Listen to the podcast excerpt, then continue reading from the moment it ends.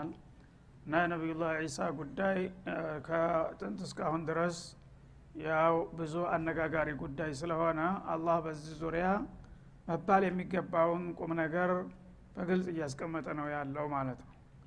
እና ወጃዒሉ ለዚነ ተበዑከ ፈውቀ ለዚነ ከፈሩ ኢላ የውም ልቅያማ አንተን በላኩብህ መርህ በተውሂድ የተከተሉት ሰዎች ሁሉ እስተ ቅያማ ቀን ድረስ በከሃዲዎቹ የበላይ አድርጊያቸዋለሁ ይላል ማለት ነው። ከሃዲዎቹ ማለት ጸረ ተውሂድ የሆኑት ኃይሎች ማለት ነው። ጸረ ተውሂድ የሆኑት ኃይሎች ያው ብዙ ናቸው። አህለል ኪታብነን ከሚሉት የሁዳና ነሷራዎች ይገኙበታል ማለት ነው።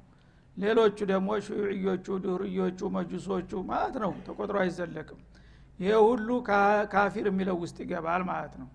እና ያንተን ተውሂድ ላኢላሃ ኢላላህን የተቀበሉና የተከተሉትን እስከ መጨረሻው ድረስ የበላይ አደርጋቸዋለሁኝ ይላል። ይሄ ማለት ምንድን ነው ሁለት አይነት ትርጉም አለው። አንደኛ በሁጃ ማለት ነው። በማስረጃ የበላይ ይሆናሉ።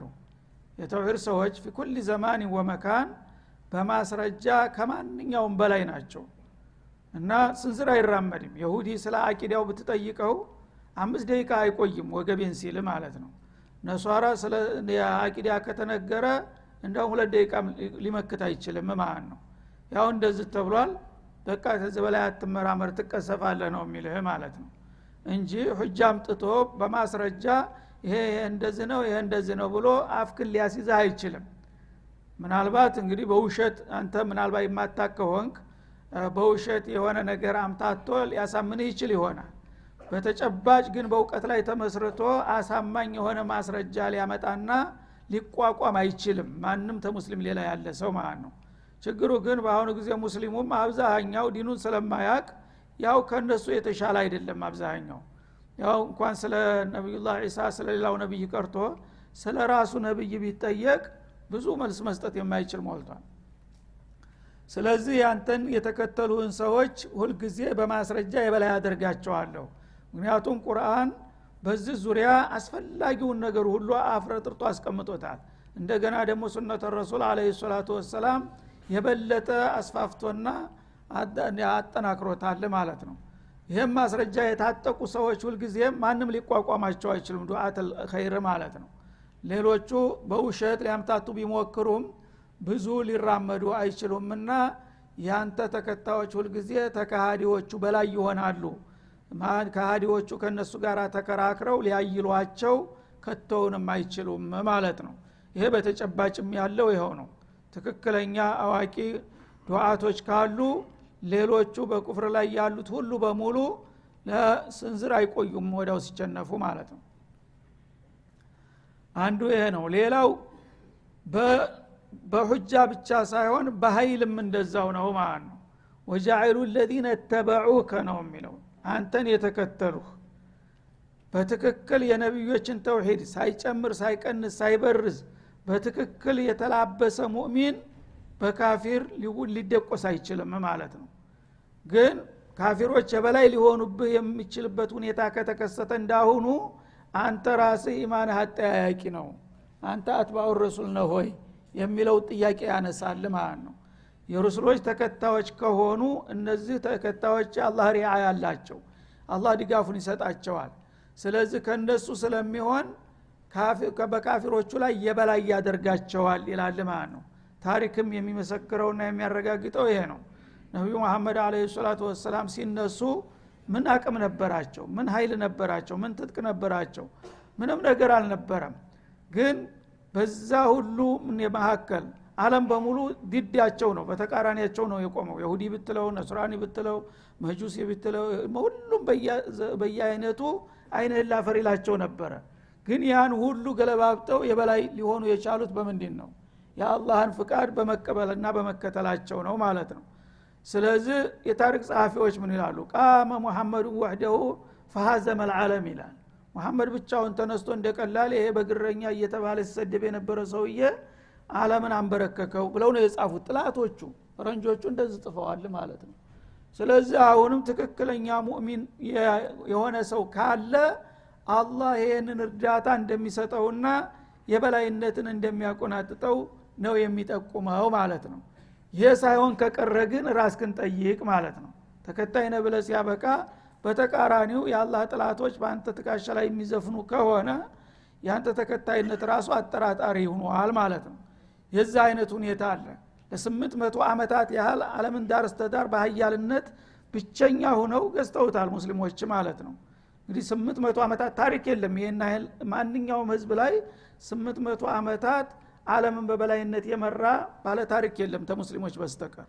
እንግዲህ እዛ ድረስ ያለው ሁኔታ ሙእሚኖች ነበሩ ማለት ነው። አሁን ያለው ሁኔታ ግን ሙስሊሞቹ ሲፈረካከሱ ሲበታተኑ አላህ ተቀየማቸውና እናንተም ዋጋችሁን ክፈሉ ተባሉ። እንደገና ወደ መስመሩ እስከምትመለሱ ድረስ ግን ተስፋ አያስቆርጥም። እንደዚህ ሁኖ ይቀጥላል አይባልም። ምክንያቱም እኛን አላህ ስተቂም ከማ ኡምርተ እንዳለው መስመር ለቃችኋል ከኔ ተራርቃችኋል። ስለዚህ ወደ መስመሩ ተመለሱ ካልሆነ ውሾቹን እልክባችኋለሁ ብሎ ነው እያስወቀጠ ያለው ማለት ነው።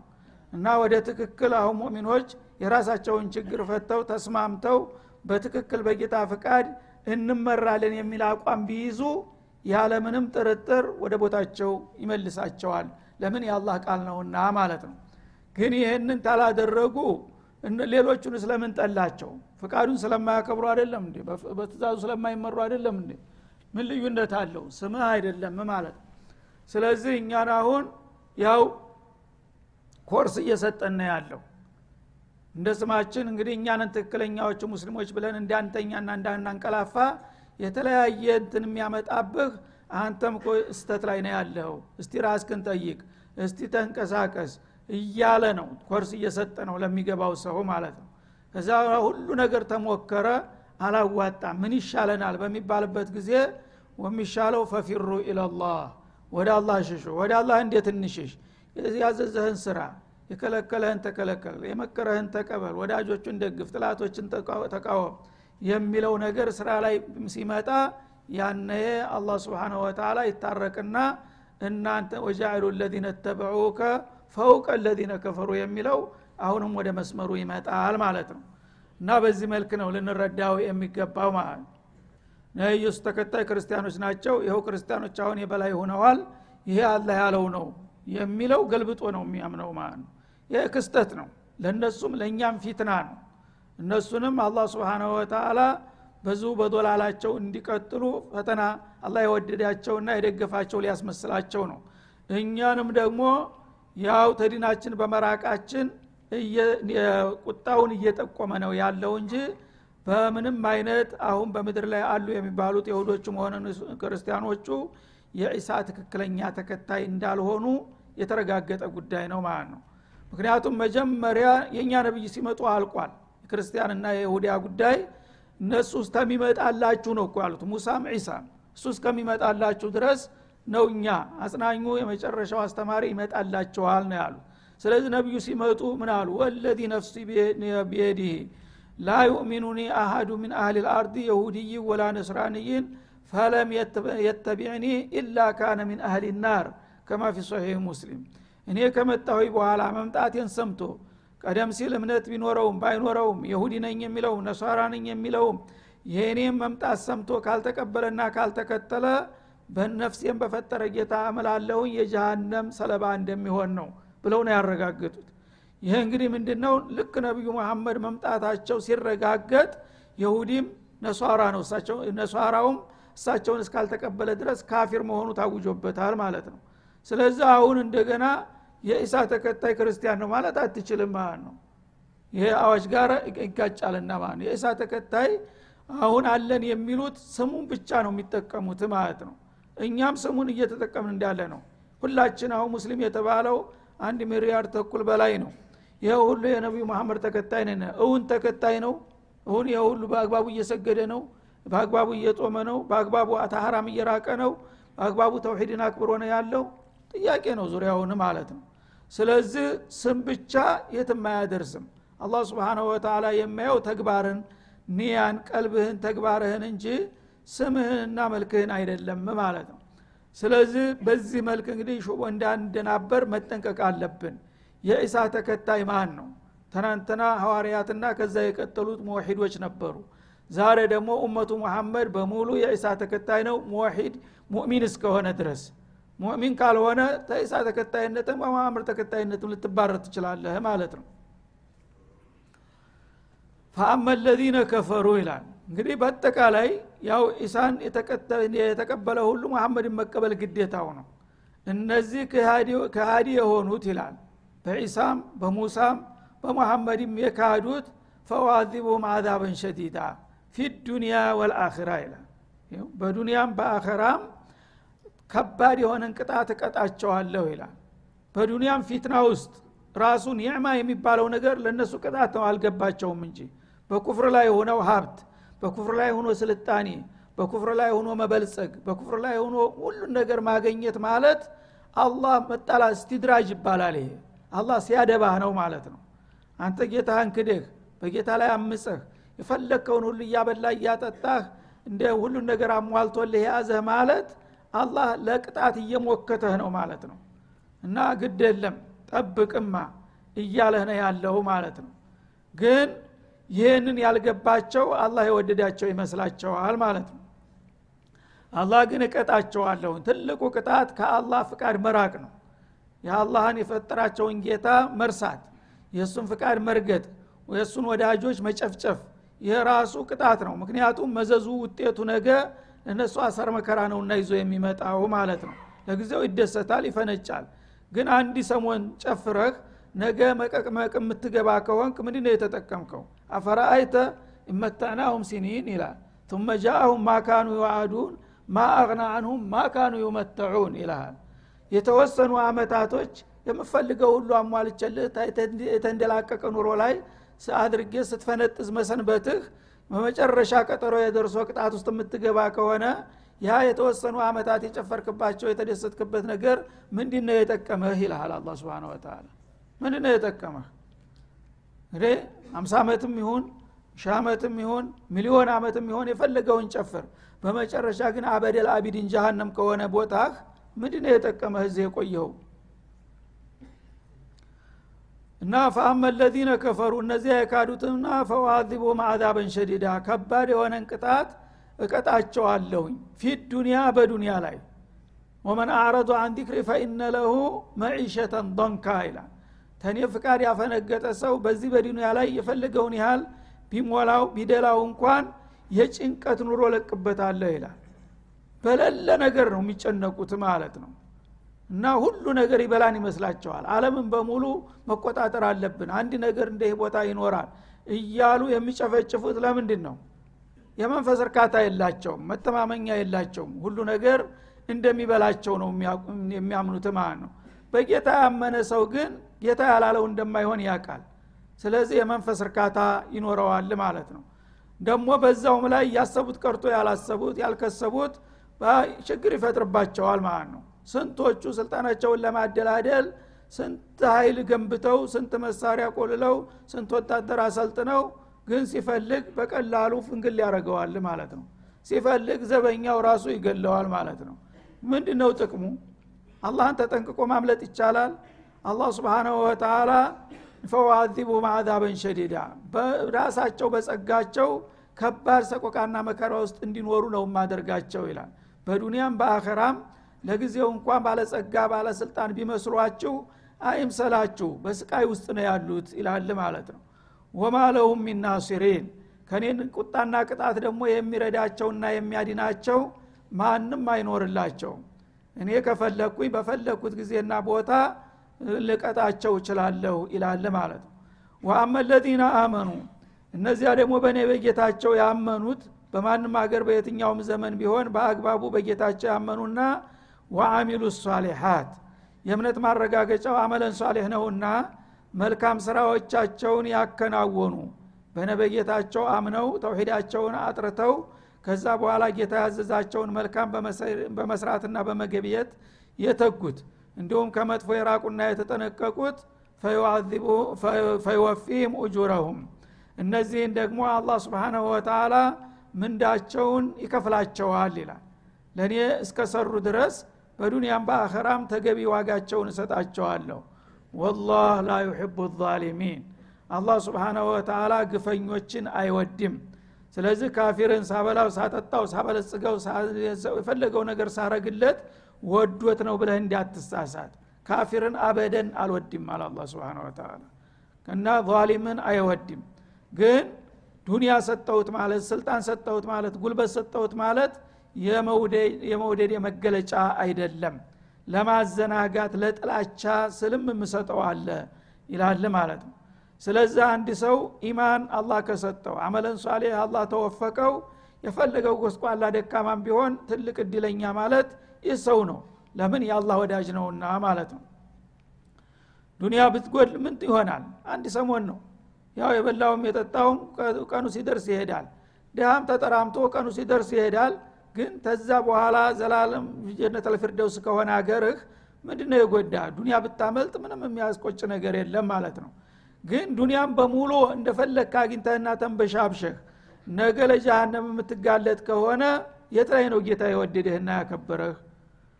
ላ ዩሕቡ ዛሊሚን። አላህ ዛሊሞችን በምንም አይነት አይወዳቸውም ይልሃል ማለት ነው። ዛሊክ ነትሉሁ አለይከ ሚን አልአያት ዛሊከ ልኪታብ እንደማለት ነው ይህ ኪታብ እነዚህን እንግዲህ የጥንት ታሪኮች በዚህ መልክ የሚያቀርበውና የነቢያቶችን ተልኮ የሚያንጸባርቀው የጥላቶችንና የወዳጆችን ፍጥጫና እልባትና ፍጻሜ የሚገልጥና የሚያረጋግጠው የሆነው ኪታብ ነትሉ አለይከ ሚን ልአያት ከጌታ ተአምር ሲሆን በአንተ ላይ የምናነብና የምናቀርበው መለኮታዊ መመሪያ ነው ይላል ማለት ነው።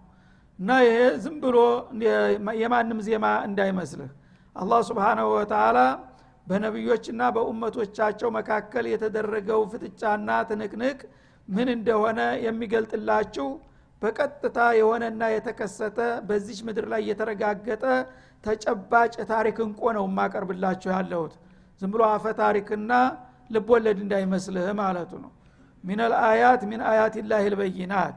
አላህ ስብሓናሁ ወተላ በየዘመኑ ለተለያዩ ነቢያቶች ያወረዳቸውን ታምሮችና የሰጣቸውን ሙዕጅዛዎች የሚገልጡ አድርገን ነው እነዚህን አያቶች ላንተ የምናነብልህ ይላል። ወዚክር ልሐኪም ወልዒዞት ልሙሕከማ። እንደገና ደግሞ ጠቃሚና ወሳኝ የሆነ ተግሳት አድርገን ነው ያወረንልህ ቁርአን በላይ ማንም መካሪ የለም ማለት ነው። እና ያለፉትን ኡመሞች ደጎቹንም በደግነታቸው የሚያወድሳቸው የእነሱን ፈለግ እንዲትከተል መጥፎዎቹንም በጥፋታቸው የሚኮንናቸው ከእነሱ ስተት እንዲትማርና አንተ ያን ስተት እንዳትደግም መመከሪያና መገሰጫ እንዲሆንልህ ብዬ ነው ያወረድኩት ይላል። እንዲሁ ዝም ብሎ ከንፈር ለመምጠጥና ጊዜ ለማሳለፍ አይደለም ቁርአን። እያንዳንዷ ቃል ትምህርት ናት መመሪያ ናት ማለት ነው። የወዳጆቹን እንግዲህ ፈለግ ሲነግርህ እነገሌን የወደዳቸው እንደዚህ እንደዚህ በዚህ መልክ ስላመኑ ነው። ይህን መልካም ስለሰሩ ነው። ስለዚህ እኔም የእነሱን ፈለግ መከተል አለብኝ ስትል ተጠቃሚ ትሆናለ ማለት ነው። የመጥፎዎችን ደግሞ በዱንያ ላይ የፈለገውን ያህል ቢፈነጩና ማናለብን ቢሉም በመጨረሻ የወድቁ ውድቀት እንደሚወድቁና እንደሚደቁ የሚነግርህ እምቢታልክ አሁንም ያለኸው ተረኛ ጊዜህን ጠብቅ አንተም ዋጋህን ታገኛለህ ብሎ ማስጠንቀቂያ ነው ማለት ነው እና ወዚክር ልሐኪም ማለት ወልመውዒዞት ልሙሕከማ። ጠንካራና ፍጹም የሆነ ተግሳጥን ያዘለ ኪታብ ነው ያወረንልህ። በዚህ የተመከሩና የተመሩ ይድናሉ። ከዚህ ውጭ የሚሄዱ ግን ያው የጊዜ ጉዳይ ነው። ቀጠሮ እስከሚደርስ እንጂ በተራቸው መውደቃቸው የማይቀር ነው ይልሃል ማለት ነው።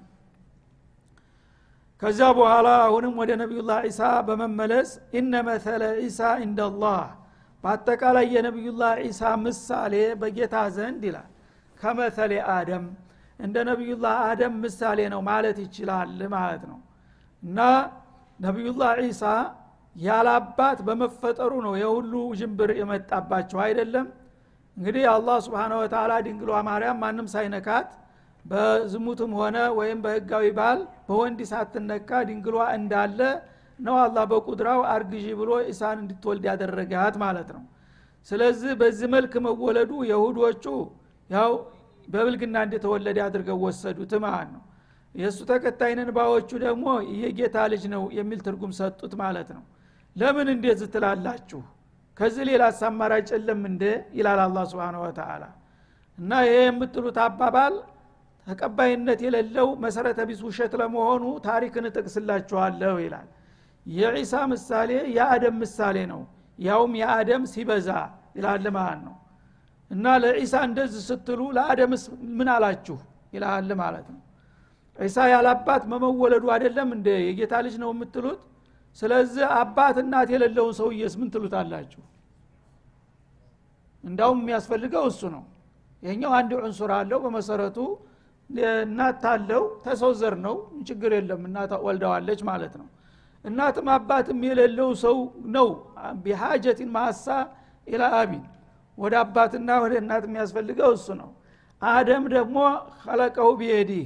አላህ ስብሓናሁ ወተላ ያለ እናትም ያለ አባትም በቀጥታ ጭቃውን ውሃ ጨምሮ አፈሩን አብክቶ ዘፍዝፎ ከቆየ በኋላ ሚንጢን የሚልሃል ከጭቃ ሰው ሁን አለና ሰው አደረገው ይላል። ይህሽ የሰውዬ አባትም እናትም የለም። ይሄ ሙተፈቅ አለህ ነው ደግሞ በአለም ላይ በሙሉ የአደምን ታሪክ የሚያውቁ ሰዎች ሁሉ አባት እናት እንደሌለው ይስማማሉ አደም ማለት ነው። አባት እናት የሌለው ሰው ሁሉ አባት እናት የሚሆነው ጌታ ከሆነ አደም ነው የመጀመሪያ እድል ማግኘት ያለበት ማለት ነው። አደም የአባት ልጅ ነው የሚል ደግሞ እስካሁን የለም። ምን አይነት ተናቁት ነው? አደም የጌታ ልጅ ነው የሚል ሰው አንድ ሰው አታገኝ በአለም ላይ ብትፈልግ። ለምንድ ነው የማይባለው? ይበልጥ የሚገባው እሱ ነበር አቅል ከሆናችሁ አቅልዬን ራሱ በሎጂክ እስቲ ፍረዱኝ እናንተ ራሳችሁ ይላል አላ ስብን ወተላ አደም ነው አባት የሚያስፈልገው ወይስ ዒሳ? ሁለቱም ያስፈልጋቸዋል ግን የባሰ የሚያስፈልገው ማን ነው? አደም ነው። ጭራሹን ከየት መጣህ? የሚያሰኝ ነገር ነውና ማለት ነው። እና ነቢዩላህ አደም እንግዲህ አባትም እናትም ሳይኖረው ነው የተገኘው። በምን ተገኘ ተተባለ? በአላህ ቁድራ በአላህ ፍቃድ። ስለዚህ ዒሳም ያላባት በአላህ ፍቃድ። ምን ችግር አለው? ይሄ ከሆነ የባሰውን በአላህ ፍቃድ ዝም ብሎ ተፈጠረ ብለት ያበቃ ዒሳ ላይ እንደገና አባቱ ጌታ ነው ማለት እንዴት ሊሆን ይችላል ነው። ከለቀው ሚን ቱራብ ይልሃል። አደምን አላህ እንዴት አስገኘው ብትል ከአፈር ፈጠረው አለ። አለቀ። ከአፈር በቀጥታ አፈሩን እንደዚህ ሰብሰብሰብ ባረገና ውሃ ጨመረበት። ውሃ ሲጨመር አፈር ወደ ጭቃነት ይለወጣል። ጭቃው ተዘብዝፎ ሲቆይ ደግሞ ይቦካል። ልክ እንደዚህ ሚንጢን ላዚብ ይልሃል እንደ ሀረግ ይጎተት ነበር እንደዚህ ጭቃው ሲያነሱት። ነዛ ሽታውም ተለወጠ ተዘፍዝፎ ከመቆየት የተነሳ። ያንን ጭቃ እንደገና እንደ ሸክላ እጅ ግር ጭንቅላት የአካል ክፍሎችን ቅርጽ ታደረገለት በኋላ ሩህ የምትባል ነገር አምጥቶ ጨመረበት ማለት ነው። እንደ በካህ ሲያደረግበት ብሎ ተነሳ ተንቅልፍ እንደሚነሳ ሰው። ተናገረ አሰበ በቃ ሰው ሆነ። ተዛ የዓለም ሰው ሁሉ አባትና ምንጭ ሆነ እሱ ማለት ነው እሱ ከአፈር ተነስቶ ይሄ ሰውዬ ነው አባት የሚገባው ወይስ? ይላል አላ ስብን ወተላ ተአፈር እኮ ነው ቀጥታ አደምን የፈጠረው። ለምን? አላህ አላ ኩል ሸይን ቀድር ነውና ሁን ካለው የሚያቅተው ነገር ስለሌለ ማለት ነው። ثم ቃለ ለሁ እና ከአፈር ከጭቃ ቅርጹን ታስተካከለው በኋላ ቃለ ለሁ ጌታ የውሳኔ ትእዛዙን ሰጠ። ኩን አለው። ሰው እንድትሆን ፈልግ ያለሁና አንተ ጭቃ ሰው ሁን አለው። ያነ በቀጥታ ፈኩን ፈካነ ከማ አራደ ላህ አላህ እንደ ሻው ሁኖ ቁጭ አለ ሰው ሆነ ማለት ነው። ይሄ ነው እንግዲህ የአደም የአባታችሁ ታሪክ። ይሄ ሰውዬ አባትም እናትም ሳይኖረው በቀጥታ ሰው ለመሆን ከቻለ በማን ኃይልና በማን ጥበብ ነው ከተባለ በአላህ ፍቃድ ነው። ስለዚህ እሱን በዚህ መልክ እንደፈጠርኩኝ ዒሳን ደግሞ በአንድ በኩል እናት ይኑርህ ግን በእኔ ፍቃድ ኩን በሚለው ቃል አንተም ተፈጠር አልኩት ሁለቱም በኩን ማሽን ነው የተሰሩት ማለት ነው። አደምም ያላባት ሰው ሁን አልኩት ሆነ። ዒሳም ያላባት እንደዛው ተወለድ ያልኩት ተወለደ። ምንድ ነው ችግሩ ይልሃል ማለት ነው። አልሐቁ ሚን ረቢክ ይላል። እና ይህ ጌታ የመጣ ሀቅ ነው። እንግዲህ ስለ ነቢዩላህ ዒሳ ለማወቅ የፈለገ ሰው አማራጭ የሌለው ቁልጭ ያለው ተጨባጭ እውነት ይህ ብቻ ነው። ታሪክን በማስረጃነት የምጠቅስላችሁ ይህን ለማረጋገጥ ነው ይላል። ለአቀለ ወላ አክተር ዒሳ አባት ስለሌለው የጌታ ልጅ ነው ወይም ደግሞ ህገወጥ ልጅ ነው የሚለው ሁለቱም ስርዓት አልበኝነት ነው። እንግዳውሳ ዒሳ በኩን አላህ በትእዛዙ የፈጠረው ነው አደምን በትእዛዙ እንደፈጠረው ሁሉ የሚለው ማለት ነው። እና ከጌታ የመጣው እውነት ይሄ ነው። ከሌሎቹ የሚመጣው ግን ውሸት ነው በዚህ ጉዳይ ማለት ነው። ከኔ በኩል መረጃ ከፈለግ ስለዚህ ጉዳይ የምሰጥ ተጨባጭና አማራጭ የሌለው ተጨባጭ እውነታ ይህ ነው። አደምን በቀጥታ በኩን እንደፈጠረው ዒሳንም ያላባት በኩን ፈጠረው የሚለው ነው። ፈላ ተኩን ምን አልሙምተሪን ስለዚህ ይህን ጉዳይ በዚህ መልክ አፍረጭ ካስቀመጥኩኝ በኋላ ተተጠራጣሪዎች አትሁን የሰው ልጅ ሆይ ይልሃል ማለት ነው። እስከ ዛሬ ምናልባት ግልጽ የሆነ ተጨባጭ መረጃ ስለሌላችሁ ስትጠራጠሩና ስትከራከሩ ቆይታችኋል አሁን ግን ይህ ነገር በዚህ መልክ ተተቀረጠላችሁ በኋላ ተነብዩ ጀምሮ ማንኛውም ሰው በዚህ አጀንዳ ላይ ከመጠራጠር መወገድ አለበት። ካአሁን በኋላ የሚጠራጠር ሰው አውቆ የሚደናበር ብቻ ነው ማለቱ ነው። ስለዚህ አላህ ስብሓናሁ ወተላ እንግዲህ ዒሳን ልክ እንደ አደም እንደፈጠረው የአደም እንዳውም በጣም አስገራሚና ይሆናል ተብሎ የማይታሰብ ነው በመሰረቱ አላህ ቁድራውን ለማሳየት ነው ይህን ነገር ያመጣው ማለት ነው። ጥሩ። አሁንም ሀሳቡ ሳይጠቃለል ወቅቱ ስለቀደመን በሚቀጥለው እንሻ